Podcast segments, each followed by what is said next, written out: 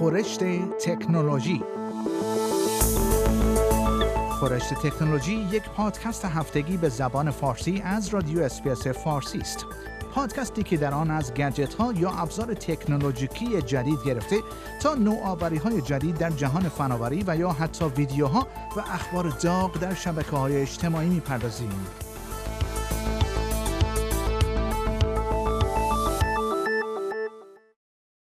با شروع همهگیری کووید نوزده، استفاده از کدهای کیو آر برای ثبت ورود به فروشگاه‌ها و محل‌های مختلف به بخشی از زندگی روزمره استرالیایی‌ها تبدیل شده است. اما کدهای کیو آر از طریق ممکن ساختن یک تراکنش که می‌تواند حجم انبوهی از داده‌ها را مبادله کند، می‌تواند یک روش جدید برای پرداخت نیز باشد. پرداخت از طریق کدهای کیو آر نه تنها انتقال مبلغ، بلکه انتقال اطلاعات مربوط به کارت‌های تخفیف و ثبت ضمانت کالا به صورت دیجیتال و ایمنی بیشتر را ممکن می‌کند. به گزارش ناین نیوز، این روش جدید پرداخت توجه برخی از بزرگترین بانک‌ها و شرکت‌های استرالیایی را به خود جلب کرده است. استفاده از کدهای کیو آر نه تنها میتواند باعث شود تا تراکنش مالی سریعتر انجام شود، بلکه باعث میشود تا فروشنده بتواند به صورت دیجیتال امتیازهای مربوط به خرید و رسید را به گوشی مشتری منتقل کند. استفن بنتن، رئیس شرکت افپاس، میگوید همهگیری کووید نوزده باعث شده است تا استرالیایی‌ها به سرعت به استفاده از کدهای کیو آر عادت کنند. چندین فروشگاه در استرالیا استفاده از این شیوه جدید را آغاز کردند. پول مانینگتون، مدیر دبلیو پی در گروه وولورث، میگوید این روش جدید پرداخت باعث خواهد شد تا افراد دیگر نیازی به استفاده از کارت امتیاز یا به اصطلاح ریوارد کارت خود به صورت مجزا نداشته باشند، چرا که امتیازهای مربوط به خرید در حین پرداخت به صورت دیجیتال به کارت آنها منتقل خواهد شد. و خبر بعدی، آژانس دولتی سرویسز استرالیا قراردادی یک و دو دهم میلیون دلاری با یک شرکت اطلاعات دیجیتال منعقد کرده است. به گزارش گاردین، این قرارداد با شرکت اسرائیلی سلبرایت منعقد شده است، یعنی یک شرکت که معمولاً مشتریانش را سازمان‌های پلیس در سراسر جهان تشکیل می‌دهند. یک سخنگوی سرویسز استرالیا اعلام کرده است استفاده از این نرم افزار به تحقیق درباره موارد کلاهبرداری و رفتارهای مجرمانه کمک می‌کند. این آژانس هنوز اعلام نکرده است کدام یک از برنامه‌هایش از جمله جابسیکر، مدیکر یا دیسیبیلیتی ساپورت پنشن یا همان مستمری معلولیت از آن استفاده خواهند کرد. جنت رایس، سخنگوی حزب سبزا در امور خانواده، سالمندی و خدمات اجتماعی، میگوید این حزب استفاده از این تکنولوژی توسط سرویسز استرالیا را در اواخر ماه اکتبر در سنا مورد بررسی قرار خواهد داد.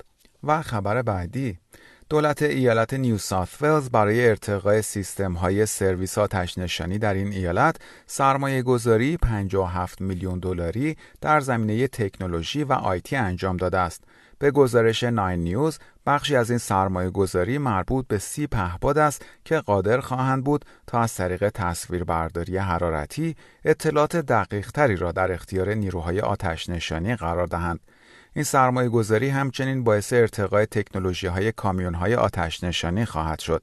استفاده از این پهپادها باعث کاهش قابل توجه هزینه مبارزه با آتش‌سوزی‌های فصلی خواهد شد. دیوید الیوت، وزیر خدمات اضطراری، می‌گوید آتش‌سوزی‌های فصلی موسوم به تابستان سیاه در سال دو هزار و نوزده تا دو هزار و بیست نشان داد دسترسی داشتن به بهترین سیستم‌ها و تجهیزات ارتباطی تا چه حد برای نیروهای آتش‌نشانی مهم است.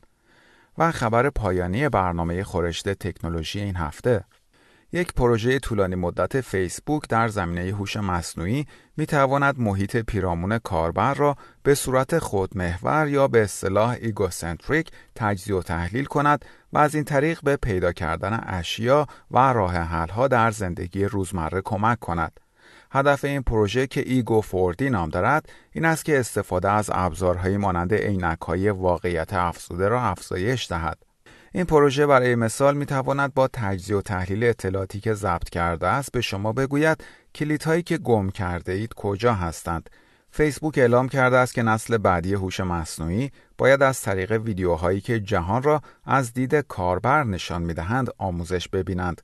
پروژه ایگو فور دی یک پروژه مبتنی بر حجم انبوهی از داده‌های ویدئویی خودمحور است که هوش مصنوعی با استفاده از آنها به کاربر این امکان را می‌دهد که با جهان اطراف خود تعامل داشته باشد. کنسرسیومی متشکل از سیزده دانشگاه و آزمایشگاه در نه کشور جهان در این پروژه مشارکت دارند. این در حالی است که این پروژه نگرانی‌هایی را در مورد حفظ حریم خصوصی افراد ایجاد کرده است. فیسبوک اعلام کرده است در این پروژه جدید تمهیدات لازم برای حفظ حریم خصوصی افراد به عمل خواهد آمد. در پایان برنامه خورشت تکنولوژی این هفته از شما دعوت می‌کنم برای تماشای برخی از ویدیوهای جالب در مورد تکنولوژی به صفحه اینترنتی برنامه فارسی رادیو اس بی اس با آدرس اس بی اس دات کام دات ای یو اسلش پرشن مراجعه کنید. شما همچنین می توانید پادکست های خورشت تکنولوژی را دانلود کنید و در هر زمانی که خواستید آنها را بشنوید.